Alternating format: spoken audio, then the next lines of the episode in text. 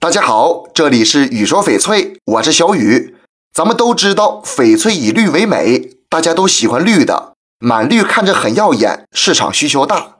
另一方面，缅甸是个战乱国家，政权常年不稳定，导致国家内部战火不断。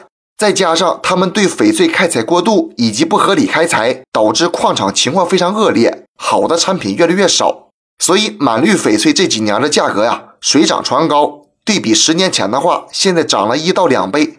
大家在选购时呢，记得用灯光、自然光和背光去观察它的反光度。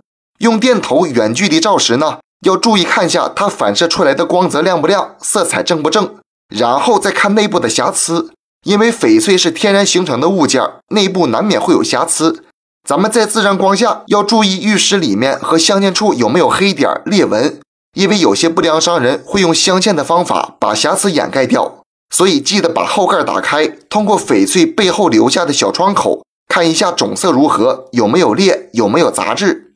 这种窗口也是有讲究的，可以大面积开窗的，是因为商家有底气。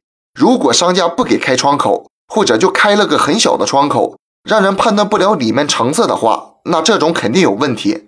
购买时呢，还要看尺寸。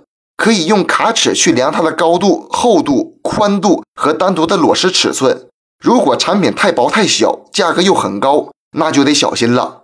这期节目就给大家讲到这里了。小雨呢，每天都会在朋友圈更新精美、性价比高的翡翠。如果你想了解更多翡翠知识或者翡翠鉴定，我都可以帮到你。